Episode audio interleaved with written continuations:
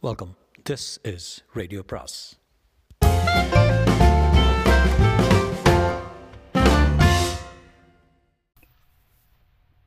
சுஜாதாவின் இருபத்தி நாலு ரூபாய் தீவு பாகம் இரண்டு. மைக்கேல் நாம் டைரியை தேடு தேடு என்று தேடுவதை சுவர சுவாரஸ்யமாக பார்த்து கொண்டிருந்து விட்டு நான் மேன் என்றார். டாக்ஸியில் விட்டுட்டேன் காணா. பம்பளாங்கிற செத்துப்போச்சுங்கிற டயரிங்கிற டாக்ஸிங்கிற உடம்ப தொட்டு பார்த்துக்கிற என்னாச்சு உனக்கு? ஓத்து இல்லையா? ஒரு சோடா குடி வவுத்துல ஒலி இருந்தா அப்படின்னு திரு திருன்னு இருக்கும். நம்ம சின்னது ஜேனிஸ் இப்படித்தான் ஏப்பம் விட்டுக்கிட்டே இருந்தது. வந்தவங்கெல்லாம் குழந்தை அழகா இருக்குது நான் ஏப்பம் விட்டுதுன்னாங்க. ஜானஸ் ஜானஸ் ஜானஸின் ஏப்பங்களை பற்றி கவலைப்படாமல் மேஜையில் உட்கார்ந்தேன். சாரதி நிமிராமல் வந்துட்டியா? என்றார். அண்ணாமலைபுரத்தில் ஒரு கொலை கேஸ் சார். நசீர் போயிருக்கான்னு நினைக்கிறேன். கொலையா? தற்கொலையா? என்ன சொன்னாங்க? கொலை சார். பொண்ணா? ஆமாம் சின்ன பொண்ணு. ரெண்டாம் பக்கத்தில் இடம் இருந்தால் போடுவான். இப்போ தான் டெண்டர் நோட்டீஸ்க்கும் உங்கள் கோபிநாத் பேசுகிறதுக்கும் இடம் போகலையே என்ன சொல்கிறான் கோபி? அதெல்லாம் ஒன்றும் கேட்கல சார். சார் நான் தான் மயிலாப்பூர் போய் வெட்டி பாம்பில் மாட்டிக்கிட்டேனே. அவனுக்கு நூறு எம்எல்ஏ சப்போர்ட் இருக்குங்கிறேன்? சரியாக சொல்ல முடியாது. எம்எல்ஏக்கள்லாம் திடீர் திடீர்னு சப்போர்ட் மாறிடுறா. இந்த பொண்ணு பேர் என்ன ஆர்த்தியா? இல்லை லதாங்கி. லதாங்கி. சபாஷ் காளிதாசன் நாடகத்தில் வர மாதிரியே. பூனை கூப்பிடுறான் உன்ன. போ. மைக்கேல் வில்லியம்ஸ் தன் பைப்பை பற்ற வைத்து அப்பப்பன்னு உறிஞ்சிக்கொண்ட நீ கோபிநாத் மீட்டிங்கில் எத்தனை நேரம் இருந்தா? என்றார். அதிகம் இல்லை சார். நீலமேக புகை. சரி. சமாச்சார ரிப்போர்ட்டை வச்சுக்கிட்டே சொன்னார். எழுதிடு. இனிமேல் இந்த மாதிரி செய்யாத கொடுத்த வேலையை செய்யணும். சந்திலா ஹிந்தியில் நுழையாத அந்த இந்துஸ்தான் இயர் புக்கையோட எடிட்டர் கேட்பார் இப்போ தான் முடிச்சுக்கிட்டு கோபிநாத் இந்த ஸ்கூலில் படித்தான்னு ஆரம்பிப்பார். இயர் புக் அவருக்கு கொடுத்துட்டு நல்லா போயிடு நான் டெலிபட்டரை நோக்கி நடந்தேன். அதன் அருகில் இருந்த அனுமார்வால் காகிதத்தை சேகரித்து சமாச்சாரின் செய்தியை தேடினேன். சென்னை ஜூன். முதல்வர் மேல் கோபிநாத்தின் திடீர் குற்றச்சாட்டு. இன்று மாலை தம் ஐம்பதாம் பிறந்த தினத்தை ஒட்டிய கடற்கரை பொதுக்கூட்டத்தில் கோபிநாத் முன்பில்லாத காட்டத்துடன் முதல்வரை தாக்கினார். கட்சியின் தொண்டர்களிடையே முதல்வரின் தலைமை பற்றிய அதிருப்தி பரவலாக இருப்பதாகவும் ராஜ்யத்தில் ஊழல் தலை விரித்தாடுவதாகவும் நிலைமை சகிக்க முடியாத கட்டத்திற்கு வந்துவிட்டது என்றும் கோபிநாத் சொன்னார். ஆளும் கட்சியில் இதுவரை வதந்தியாக இருந்த பிளவு இப்போது பொதுமழைக்கு வந்துவிட்டதாக பார்வையாளர்கள் கருதுகிறார்கள். முதல்வரிடம் இது பற்றி சமாச்சார் கேட்டபோது கோபிநாத் எப்பவுமே கொஞ்சம் கோபந்தான் கோபநாத் அப்படி சொன்னாரான்னு அவரே நான் முதல்ல கேட்க விரும்புகிறேன். என்றார் என்று எழுதி முடித்தார். வீட்டில் அம்மாவும் சின்னவள் வினோதாவும் விழித்துக் கொண்டிருந்தார் வினோதா அழாக்குறையில் இருந்தார் மணி என்ன வினோ? என்றேன். இன்டர்வல் இருப்பான் உன்னை நம்பி நான் சினிமா போகிறேன்னு பைத்தியம் மாதிரி எட்டரை மணி நேரம் பவுடர் அப்படின்னு உட்காந்துட்ருக்கேன்னா நாளைக்கு நிச்சயம் போயிடலாம். நாளைக்கு படம் மாறிடுறது. மார்னிங் ஷவரும் அவன் முதல்ல சாப்பிட்டுட்டுண்டி. என்ன படம் பாழ போகிறது போய் தட்டை போடு இன்னும் காலை அழுத்தி அழுத்தி மிதித்து நடந்து என் மேல் அபிரவிந்த ஏமாற்றத்தை காட்டி உள்ளே சென்றான் என்ன சினிமாவோ? குழந்தைகள் படமா? மாறு வந்துட்டுது. பெரியவளாயிட்டா இன்னும் துணி பொம்மையை கட்டிட்டு படுத்துக்கிறா. படுக்கையில் மூத்திரம் போகிறா சில வேலையில் விரலை போட்டுக்கிறா. அக்கா காரிகளானா? சுமதி எங்க? இன்னும் வரல. லக்ஷ்மி? ஆ வந்துட்டா தூங்குறா. இந்த சுமதி கடங்காரி தான். நான் உயிரோட கொல்ல போகிறா எதிர்த்து எதிர்த்து பேசுகிறா செருப்பு சத்தம் கேட்டது. வரா போகிறேன் ஏண்டி நாசமாக போகிறவள அம்மா. அம்மா நீ உள்ள போம்மா. நான் அவ்வளோ அவ்வளோ பேசிக்கிறேன். அம்மா பெருசு பெருசாக மூச்சு விட்டுக்கொண்டே உள்ளே செல்ல. தன் தங்கை சுமதியை நான் பார்த்தேன். சின்னதாக ஸ்டைல் முடிச்சு போட்டு ஒரு கொண்டை. ஒரே வர்ணத்தில் சாரி ரவிக்கை முதுகத்தில் மு முதுகு முதுகிலை சரித்து அவள் வாலிப்பை பற்றி சந்தேகத்துக்கே இடம் இல்லாமல் அங்கங்கே தெரிய என்னன்னு அது இப்படி பார்க்குற? மறுபடியும் லெக்சரா நான் எங்கே போனேன்னு சொல்லட்டுமா? என் ஃப்ரெண்டு நித்யா வீட்டுக்கு போயிருந்தேன். அங்கே டிவி பார்த்துட்டு பஸ் பிடிச்சி திரும்பி வர்றதுக்கு. டிவியில் இன்றைக்கி என்ன காட்டினா என்ன ப்ரோக்ராமு சுமதி என்னை நேராக பார்த்தா அண்ணா என் மேலே நம்பிக்கை இல்லை உனக்கு. ஒன்று மட்டும் ஞாபகம் வச்சுக்கோ. நம்ம ஒண்டர்ஃபுல் ஃபேமிலிக்கு களங்கம் வர்ற மாதிரி நான் எந்த காரியமும் செய்ய மாட்டேன். நம்ம பண்பாடு என்ன ஆகுறது? குலம் கௌரவம்? ஏய் ஷட்டப் சார் சுமதி. எனக்கு வர ரிப்போர்ட்டெல்லாம் நல்லா இல்லை. அண்ணா நீ சாப்பிட்டாச்சா? இல்லை. பசி வேலையில் இதை பற்றி பேச வேண்டாம். எனக்கு கொலை பசி வசீகரமாக சிரிக்கிறாள். எல்லாவற்றுக்கும் விளக்கம் வைத்திருப்பாள். இப்போது டிவியை பற்றி குடைந்து கேட்டால் நிச்சயம் சரியாக சொல்வாள். சுமதி அடுத்த மாதத்துலேருந்து நீ இன்ஸ்டிடியூட்டில் மார்னிங் கிளாஸில் சேரணும். அவ்வளோதானே சேர்ந்துட்ட போகிறது அண்ணா ஒரே ஒரு பொன்மொழி. வீட்டிலையே தெரியாமல் கெட்டு போகிறதுக்கு எக்கச்சக்கமாக வழி இருக்குது முதல்ல நம்பிக்கை வேணும். உனக்கு இல்லை அம்மாவுக்கும் இல்லை. இமேஜினேஷன் தான் நிறைய இருக்குது படுக்கையில் தூக்கம் இல்லாமல் புரண்டேன். லதாவின் முகம் ஞாபகத்தில் ததும்பி ததும்பி வந்தது. ஒன்று இரண்டு சமயங்களில் வயிற்றை சக்கடம் பண்ணியது. மனத்துக்கு இனியவள் இருபத்தி நாலு ரூபாய் தீவு. காலை செய்தித்தாள்கள் அத்தனையும் எனக்கு வரும். பெரும்பான்மை அவற்றில் லதாங்கின் மரணத்தை பற்றி செய்தி இல்லை. தின ஒளியில் மட்டும் இளம் பெண் தற்கொலை என்று சாஸ்திரத்துக்கு நாலஞ்சு வரிகள் நசீர் தான் எழுதியிருக்க வேண்டும். தற்சு தற்கொலையா? நசீரை கேட்க வேண்டும். செத்துப்போனாலும் பேப்பரில் ஒரு வர ஒரு ராசி வேண்டும். லதாகி என்ற பெண்ணுக்கு மூன்றாம் பக்கத்தில் ஒரு ஓரத்தில் இரண்டு இன்ச்சு தான் கிடைத்திருக்கிறது. தற்கொலையா? அந்த சர்க்கிள் இன்ஸ்பெக்டர் என்னை போலீஸ் நிலையத்துக்கு வர சொல்லியிருந்தது ஞாபகத்துக்கு வந்தது. அவர் முகம் எனக்கு ஞாபகம் இருக்குமா என்ற சந்தேகம் வந்தது. என்னை கேள்வி கேட்ட எஸ்பியின் முகம் தெளிவாக ஞாபகம் இருந்தது. என்னை கலங்க வைத்த கேள்விகள் தெரியாத்தனமாக மாட்டிக்கொண்டு விட்டேனோ? என் மேலே சந்தேகம் ஏற்பட்டு விட்டதா என்று என்று கூட பயப்படும்படி இருந்தது. அவர் கேள்விகளின் போக்கு. நல்ல வேலை தற்கொலை நான் தப்பித்தேன். இருந்தும் வர சொல்லி இருந்ததால் போலீஸ் நிலையத்துக்கு செல்வது எனக்கு கட்டாயமாகிவிட்டது. காவல் நிலையங்களுக்கென்றே எங்கிருந்து அந்த சிவப்பு பெயிண்ட் வாங்கிறார்களோ ரத்தத்தை ஞாபகப்படுத்தும் கட்டம் கட்டமாக சுவர் அமைத்து வாசல் ஆர்ச்சி வைத்து உள்ளே ஆயுதங்கள் இன்ஸ்பெக்ஷன் செய்த தேதிகள் புராதான மேஜை புற புரதச்சத்து குறைந்த போலீஸ்காரர்கள். யாரையா நீ? வர சொன்னாங்க. நேற்று ஒரு கேஸ் நான் ரிப்போர்ட் பண்ணுது. என்ன கேஸு? ஒரு பொண்ணு அண்ணாமலைபுரத்தில். ஓ அதுதான் அது இன்வெஸ்டெல்லாம் நடந்து போச்சு முடிஞ்சு போச்சுதே இன்கொஸ்ட் எல்லாம் நடந்து போய் முடிந்து போச்சே? யாரையாது உள்ளே இருந்து வந்த இன்ஸ்பெக்டரை பார்த்து எனக்கு அவர் முக ஞாபகம் வந்து விட்டார். ஹலோ சார் அவர் நீ கேள்வி கேள்வின்னு பார்த்து ஓ நீயா? எங்கே வந்தீங்க? நீங்கள் தானே வர சொன்னீங்க. அந்த கேஸ் தீர்ந்து போச்சு. சூசைடு தற்கொலையா? எனக்கு ஆச்சரியமாக இருக்குங்க. பாடியை பார்த்தா அப்படி தெரியலைங்க. நான் கூட முதல்ல கொலைன்னு தான் நினச்சோம். நீங்கள் பார்த்தபோது பாடி நாட்கள் உட்காந்துட்டு இருந்தில்ல அப்படித்தான். தொங்கிட்டு இருந்த உடம்பை கீழே இறக்கி வச்சுருக்காங்க. பக்கத்தில் கயிறு கிடந்தது. அதில் தூக்கு மாட்டிக்கிட்டு செத்து போயிருக்கான் கடுதாசி எழுதி வச்சுட்டு போயிருக்கா. கேஸில் ஒன்றும் இல்லை. தற்கொலை ஸ்ட்ரைட் கேஸ் உடம்பை யார் சார் கீழே இறக்கி வச்சாங்க? வேலைக்கார ஒருத்தன். அவனும் தான் ஸ்டேஷனுக்கு ஓடி இருக்கான் அதுக்குள்ளே நீங்கள் வந்து ஃபோன் பண்ணிட்டீங்க. சிரமப்பட்டதுக்கு ரொம்ப தேங்க்ஸு இந்த மாதிரி பொறுப்புணர்ச்சியோடு நடந்துக்கிற ஆசாமிங்க நிறைய வேணும். டீ சாப்பிட்றீங்களா? எதிர்த்து அமீன் கடையில் டீ ரொம்ப நல்லா இருக்கும் ஆஃபீஸ் திரும்பி வந்தபோது அந்த லதாங்கியை இறக்குறை மறந்திருந்தேன். நசீர் கண்ணில் பட்டதும் தான் ஞாபகம் வந்தான். கேட்டான். நான் போன போது பாடி எடுத்துட்டாங்க. சூசைட் லெட்டர் எழுதி வச்சுருந்தான். என்ன காரணமா? காதல் தோல்வின்னு ஞாபகம். யூஸ்வல் கல்யாணம் ஆகாத பொண்ணாக இருந்தால் காதல் தோல்வி. கல்யாணமானதாக இருந்தால் மாமியார். இல்லை கணவன். சூசைட் பேட்டர்ன் அர்பன் மெட்ராஸ் நான் ஒரு கட்டுரை எழுத போகிறேன் சாரதி ஒன்று தேடிட்டு இருந்தார். சாரதி என்னை கோபிநாத் கூப்பிட்டுருந்த ப்ரெஸ் கான்ஃபரன்ஸுக்கு போய்விட்டு வரும்படி சொன்னார். வேற எங்கேயாவது போயிடாத. இது மிக முக்கியமான கான்ஃபரன்ஸு கட்சி படக்க போகிறதா இல்லைன்னு நிச்சயம் இன்றைக்கி தெரிஞ்சிடும் தேனம்பட்டையிலிருந்து கோபிநாத்தின் வீடு ஆடம்பரம் இல்லாத வீடு. அவர் தொண்டனாக இருக்கும்போது இருந்தபோது உண்டியிருந்த வீடு. பதவிக்கு வந்த மந்திரியான பின்பும் கூட அதே வீட்டில் பிடிவாதமாக தொடர்ந்தார். பக்கத்தில் சில வீடுகளை இடித்து கட்டி இணைக்க வேண்டியதாக இருந்தது. போக்குவரத்துக்கு மிகவும் இடைஞ்சலாக இருந்தது. நிறைய கார்கள் நின்று கொண்டிருந்தன. ஒரு போலீஸ் ஜீப் நின்று கொண்டிருந்தது. வெள்ளை வேஷ்டி ஜிப்பா அணிந்த பலர் நின்று பேசிக் கொண்டிருந்தனர். சந்தின் முகப்பில் ஒரு லாரி தொண்டர்கள் நிரம்பி எந்த நிமிஷம் குண்டர்களாக மாறிவிடுவார்கள் போல இருந்தது. என் ப்ரெஸ் பாஸை காட்டியதும் மாடிக்க அனுமதித்தார்கள். மாடியில் கீற்றுக்கொட்டகை பாரதிதாசன் அறிஞர் Anna Kamaraj Gandhi Bernard Shaw Thiruvalluvar Lenin Ingersoll எல்லாருடைய படங்களும் சாய்ந்து மாட்டியிருந்தன. வகுப்பறை போல் இருந்தது. கோபிநாத்தின் சிறுவயது படங்கள் எல்லாம் இருந்தன. கோபிநாத்தை வழக்கறிஞராக நடித்த நீதி இருக்கிறதா? என்கிற படத்தின் ஸ்டில்லும் இருக்கிறது இருந்தது. கோபிநாத் புகழின் உச்சங்களை தொட்ட கட்டங்கள் அத்தனை புகைப்படங்களாக இருந்தன. அந்த மாடியில் கூடியிருந்தவர்கள் எல்லோரையும் எனக்கு தெரியும். ஹிந்து தினமணி தினத்தந்தி எக்ஸ்பிரஸ். எல்லோரும் வந்திருந்தார்கள். சமாச்சாரம் வந்திருந்தார். ஏன்? ராய்டர் கூட பார்த்தேன் என்று நினைக்கிறேன். திரும்பி வந்தபோது ஒரு மணி நேரம் மிகவும் யோசித்து பல புத்தகங்களிலிருந்தும் பத்திரிகைகளிலிருந்தும் குறிப்பெடுத்து ஒரு விளக்க கட்டுரை எழுதினேன்.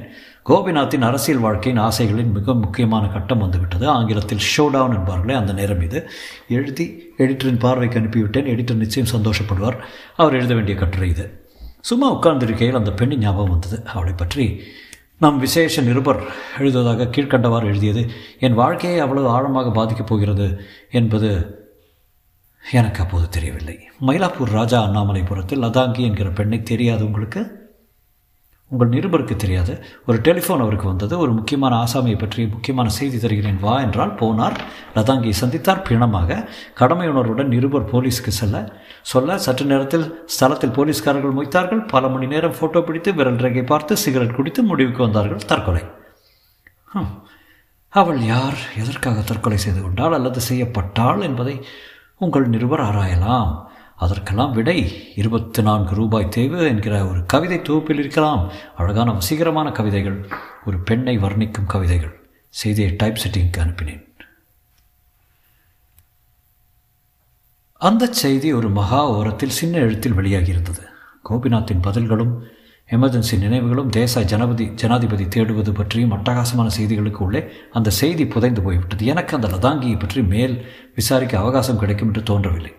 ஒரு நிருபனின் வாழ்க்கையில் அப்படி முதல் தின அவலங்கள் மறுதினம் மாறிவிடுகின்றன. நான் லதாங்கியை செவனே மறந்துவிட்டேன்.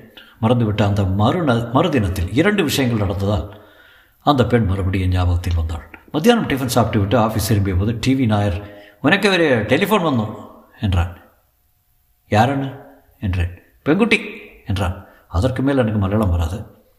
என்ன விஷயமா நாயர்? என்றேன். நேற்றைக்கு ஒரு சூசைட் பற்றி எழுதியிருந்தே அது யாருன்னு கேட்டது அந்த ரிப்போர்ட்டரை மீட் பண்ணி பேசணும்னு நான் போண்டா சாப்பிட போய் போயிருக்கான் வரும்னேன் பேர் சொல்ல? இல்லை குட்டி யாருன்னு உனக்கு தெரியாது? தெரியாது.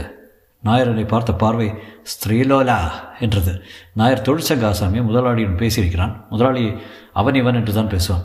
இல்லை நாயர் அதுக்கு ஒரு ராசி வேணும் என்றேன் ராசி இல்லை காசு என்றான் ஒரு நாள் நாயருடன் போய்த்தான் பார்க்கலாமே என்று தோன்றியது. அந்த பெண் குட்டி அதற்கப்புறம் டெலிஃபோன் செய்யவில்லை. நான் ஆறரை மணி வரை அலுவலகத்தில் தான் இருந்தேன். எடிட்டர் கூப்பிட்டு வேலூருக்கு பக்கத்தில் ஒரு சாமியாரை பற்றி வார அனுபந்தத்துக்கு எழுத வேண்டும். உடனே போய்விட்டு வா என்றார். அதற்காக அக்கௌண்ட்ஸ் டிபார்ட்மெண்ட்டுக்கு போய் பணத்தை ஏற்பாடு செய்துவிட்டு திரும்பி எங்கள் அறைக்கு வந்தபோது ஞாயிறு இல்லை. என் மேஜை மேல் ஒரு சிறிய காகிதத்தில் செய்தி எழுதியிருந்தது. உன் தங்கை டெலிஃபோன் செய்தால் மிக அவசரமாக வீட்டுக்கு வர வேண்டுமாம். டிவி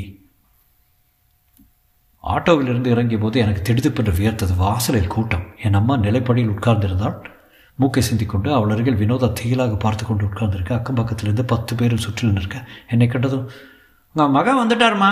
என்று வழிவிட நான் என்னம்மா? என்றேன். உள்ளே போய் பாரு என்றான் என் வீட்டின் அமைப்பை இந்த சம சந்தர்ப்பத்தில் சொல்ல வேண்டும். எலக்ட்ரிக் ட்ரெயினில் நீங்கள் செல்வராக இருந்தால் கோடம்பாக்கத்துக்கும் சேத்துப்பட்டுக்கும் நடுவில் எங்கள் வீட்டில் ஒரு அரை செகண்ட் கீற்றலாக பார்க்கலாம்.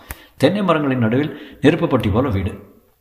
ஜேர்னலிஸ்ட் காலனி என்று நாங்கள் எல்லாம் கோ கோஆப்ரேட்டிவ் இயக்கத்தின் மூலம் கடன் வாங்கி கட்டின வீடு. மழை நாட்களில் போட் வேண்டும். வாசல் கதவை திறந்ததுமே உடனே ஹால் இடது பக்கம் ஒரு பெட்ரூம் நடுவாந்தரமாக ஒரு ரூம் அதை ஒட்டி ஒரு கிச்சன் உடனே புறக்கடை. ஆஸ்பெஸ்டாஸ் சரித்த ஒரு பாத்ரூம் கக்கூஸ் கிணறு பக்கம் கார்ப்பரேஷன் குழாய். நான் வீட்டில் நுழைந்ததும் இதுவா என் வீடு? தோன்றும்படி அப்படி கலைந்திருந்தது. சுவருடன் ஒட்டியிருந்த தாழ்ந்த அலமாரிக்குள் வைத்திருந்த அத்தனை நியூஸ் பேப்பர்களும் வெளியே கிடந்தன. எல்லா செருப்புகளும் கிடந்தன. அலமாரி புத்தகங்களும் அத்தனையும் கிடந்தன. இங்க் சிதறி இருந்தது. பிரம்பு நாற்காலி மேல் போட்டிருந்த திண்டு கழிந்த பஞ்சு பஞ்சாக காற்றில் பறந்து கொண்டிருந்தது டிரான்சிஸ்டர் கிடந்தது. பெட்ரூமிலும் அதே ரணகலம் என் தங்கையின் சாரிகள் எல்லாம் சேர்ந்து ஒரு ஹோலி பண்டிகை powder hair oil scent bottle பட்டுப்புவைகள் plastic நகைகள் துப்புரவாக ஒரு இடம் பாக்கியில்லாமல் வீடு கலைக்கப்பட்டிருந்தது. சமையல் உள்ள வந்து பாரு என்றாள் அம்மா. நம்ம அதெல்லாம் எப்பாச்சு? எப்பாச்சு? ஆறரை மணிக்கு தான் எனக்கு தெரியும். வெளியில் போயிருந்தியா? ஆமாம் இந்த கடங்காரி வெல்லிங்டன் டாக்ஸியில் இன்னைக்கு ஒழிஞ்சு போகிறது அந்த கன்றாவி சினிமா போயே அவன் ஒத்த காலில் நின்னா. பாரு. பட்ட பகல சுத்தப்பட்ட வேலைலாம் இருந்திருக்கா ஒருத்தராவது கவனிக்கலையே. எனக்கு அந்த கலைப்பில் இருந்த அவசரமும் அவமரியாதையும் கொடுமையும் பயம் தந்தது. ஆனால் ஒரு சாமான் திருட்டு போகலையே பணம் அப்படியே இருக்குது வெள்ளி பாத்திரம் அப்படியே இருக்குது நகையெல்லாம் அப்படியே இருக்குது இரும்பு பீரோவை கூட குடஞ்சி திறந்திருக்கான். எஸ்எல்சி சர்டிஃபிகேட்டே எல்ஐசி பாலிசி விட்டறிஞ்சிருக்கான். ஒரு குன்று மணியெல்லாம் மூளைக்கு மூளை திருட்டு போகலடா அவர்கள் திருட வரவில்லை. என்ன சார் இது? அக்கிரமம். பகல் கொள்ளையா இருக்கு? நீங்கள் உடனே போலீஸில் ரிப்போர்ட் பண்ணுங்க சார். என் மேக்ஸி எல்லாம் பாடனா இங்கு கொட்டி அப்புறம் டிரான்சிஸ்டர் பாடல. யார் யார் யார் அவர்கள்? எதற்காக இந்த அலங்கோலம்? சுமதி எங்கே? இவ இத்தனை சீக்கிரம் வீட்டுக்கு வந்துடுவாளா நான் ஒருத்தி தானே காவல் காக்கணும். ஒரே ஒரு நாள் சினிமாவுக்கு போனால் இப்படி. அவன் திருடத்தான் வந்திருக்கான் மாமியே. பார்த்துட்டே இருக்கிற போது நீங்கள் வந்துட்டீங்க போல இருக்க. போட்டது போட்டபடி பின்பக்கமாக ஓடி இருக்கான். போலீஸில் நாய் வச்சு கண்டுபிடிச்சிருவா. வரேன் கதவை தொடறேன் வாயை புழக்கிறது. என்னடா பூட்டு இது? பார்க்கறதுக்குள்ளே பெருசாக இருக்குது நீங்கள் ஒரு டோர் லாக் போட்டுருங்க விஸ்வநாத். அதான் எப்போவுமே சேஃபு ஒவ்வொரு புத்தகமும் பிரிக்கப்பட்டு கலைக்கப்பட்டு அண்ணா இந்த வீடே வேண்டாம் பேசாமல் விற்றுட்டு எனக்கு என் தனிமை திடீரென்று உரைத்த உரைத்தது. ஒரு வீட்டை பூட்டிச் சென்றால் அது பூட்டியே இருக்கும் என்று சோஷியல் நம்பிக்கையுடன் தான் செல்கிறோம். நான் வினோதாவை பார்த்தேன் பயம் வந்தது. வாங்க மணி என்ன? என்றார் அந்த police out post head constable. ஏழுறீங்க எனக்கு ரிலீஃப் வரணும்? நைட் டியூட்டிக்காரர்? என்ன கேஸு? சொன்னேன். என்னென்ன சாமான் காணாமல் போயிருக்குதே? சாமான் ஒன்றும் காணாமல் போகிறீங்க பின்ன? எல்லாம் கலைஞ்சு கிடந்தது அவ்வளோதான் இதை ஒரு கேஸாக கொண்டு வந்திருக்கீங்களா? இது ஒரு கேஸ் இல்லையா? இது என்ன கேஸுன்னு நான் எழுதிக்கிறதே? ஹவுஸ் பிரேக்கிங்கு பட்டப்பகலில் ஒரு வீட்டின் போட்டை உடச்சி உள்ளே வந்து எல்லா சாமான்களையும் கவுத்து கந்தரகோலம் பண்ணிட்டு போகிறது குற்றம் இல்லையா? குற்றம் தாங்க. எந்த செக்ஷனில் எடுத்துக்கிறதுன்னு எதுக்கும் எங்கள் எஸ்ஐ ஒரு வார்த்தை கேட்டுக்கிட்டு என்ட்ரி போட்டுடலாங்க. உட்காருங்க. பேர் என்ன சொன்னீங்க? மருதுனை இதை என் ஆஃபீஸில் எல்லாரிடமும் சொன்னேன். பெரும்பாலானவர்கள் திருடத்தான் வந்திருக்கிறான். என் அம்மாவும் தங்கையும் வந்துடவே ஓடி போயிருக்க வேண்டும். பொருள் எதுவும் திருட்டு போகாது எங்கள் அதிர்ஷ்டம் என்று தான் சொன்னார்கள். அன்று மாலையே நான் பஸ் பிடித்து வேலூர் அருகில் இறங்கி ஒரு குகைக்குள் இருக்கும் சாமியாரை போ பேட்டி காண போயிருந்தேன். கிராம ஜனங்கள் பல பேர் மைல் கணக்கில் நடந்து வந்து தீராத வௌத்துவரி சாமி இது எப்போ எனக்கு போகும்? என்றெல்லாம் கேள்விகள் கேட்டுக்கொண்டிருக்க ஒவ்வொருத்தரும் நிதானமாக பதில் சொல்லிக்கொண்டு ஒரு ரூபாய் வாங்கி கொண்டிருந்தார். அவர் சொல்கிறது பூரா பழிக்கிறதுங்க. காரியம் ஆகாதுன்னா பழிச்சுன்னு ஆகாதுன்னு சொல்லிடுறாரு. இருட்டிலே பெரும்பாலும் இருந்தது ஒரு கலர் வந்து விட்டது சாமியாருக்கு. பேப்பர்காரங்களை பார்ப்பதில்லை பார்ப்பதில்லை என்று சொல்லி அனுப்பினார். சொந்த விஷயமாக வந்திருக்கிறேன் என்றே சந்திக்க ஒப்புக்கொண்டார். அடர்த்தியாக ரோமம் படைத்த ஏதோ ஒரு உபதேவதை உபசி உபாசித்து பச்சை கற்பூரம் மணக்கும் சாமியாரை என்ன கேட்பது?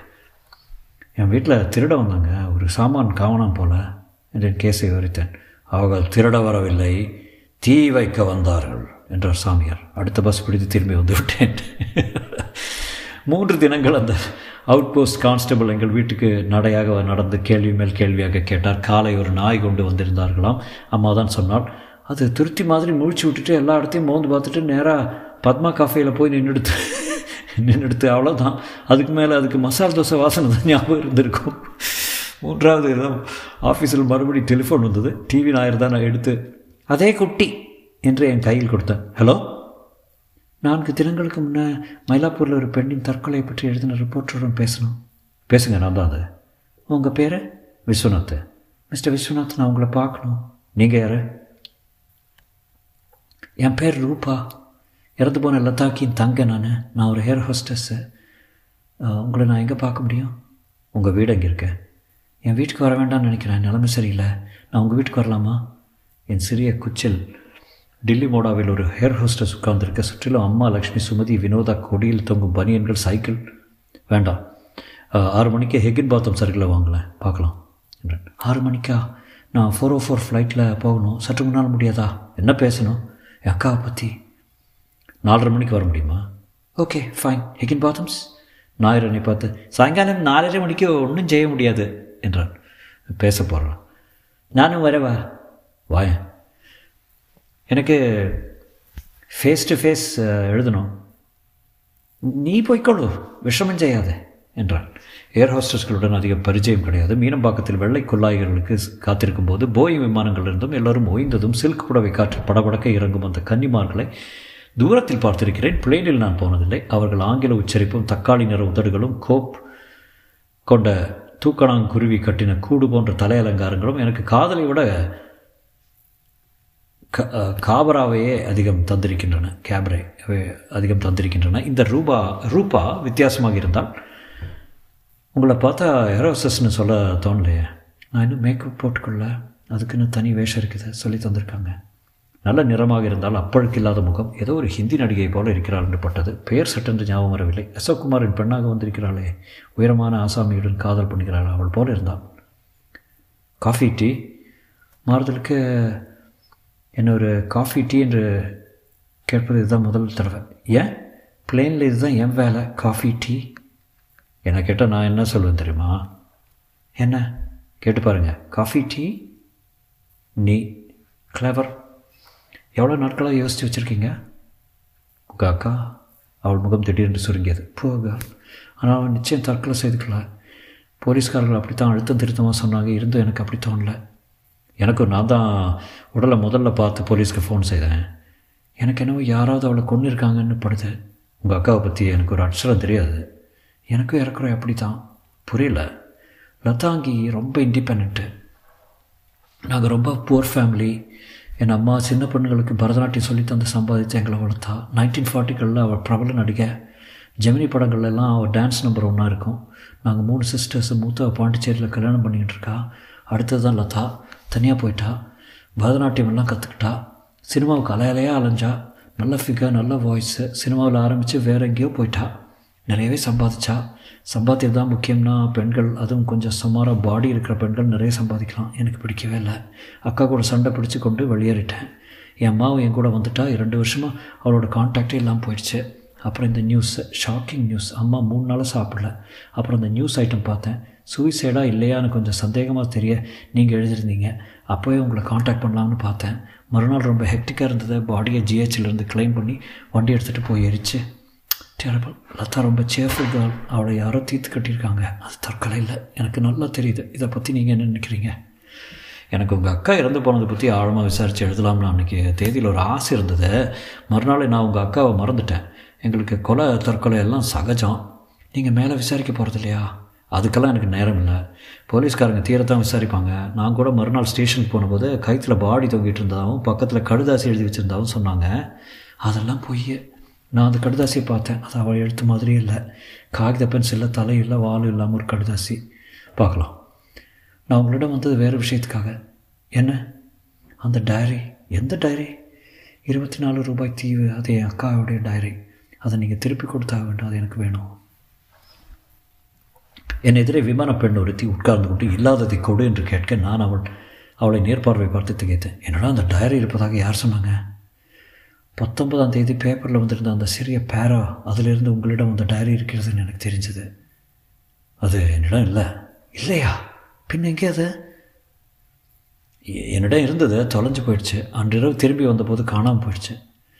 பொய் நீங்கள் டைரியை வச்சுக்கொண்டு பொய் சொல்கிறீங்க எனக்கு கோபம் வந்தது. முன்பே தெரியாத ஒரு பெண்ணிடம் அக்கறையாக பொய் சொல்ல வேண்டிய அவசியம் எனக்கு கிடையாது. உன் அக்காவை பற்றி நான் மறந்து போய் சில தினங்களாகிவிட்டேன். அவள் டயரி வைத்துக்கொள்ள போய் பொய் சொல்கிறேன்னா எனக்கு கோபம் வந்தது. முன்பின் தெரியாத ஒரு பெண்ணிடம் அக்கறையாக போய் சொல்ல வேண்டிய அவசியம் எனக்கு கிடையாது தெரியுங்களா உன் அக்காவை பற்றி நான் மறந்து போய் சில தினங்களாகிவிட்டேன்.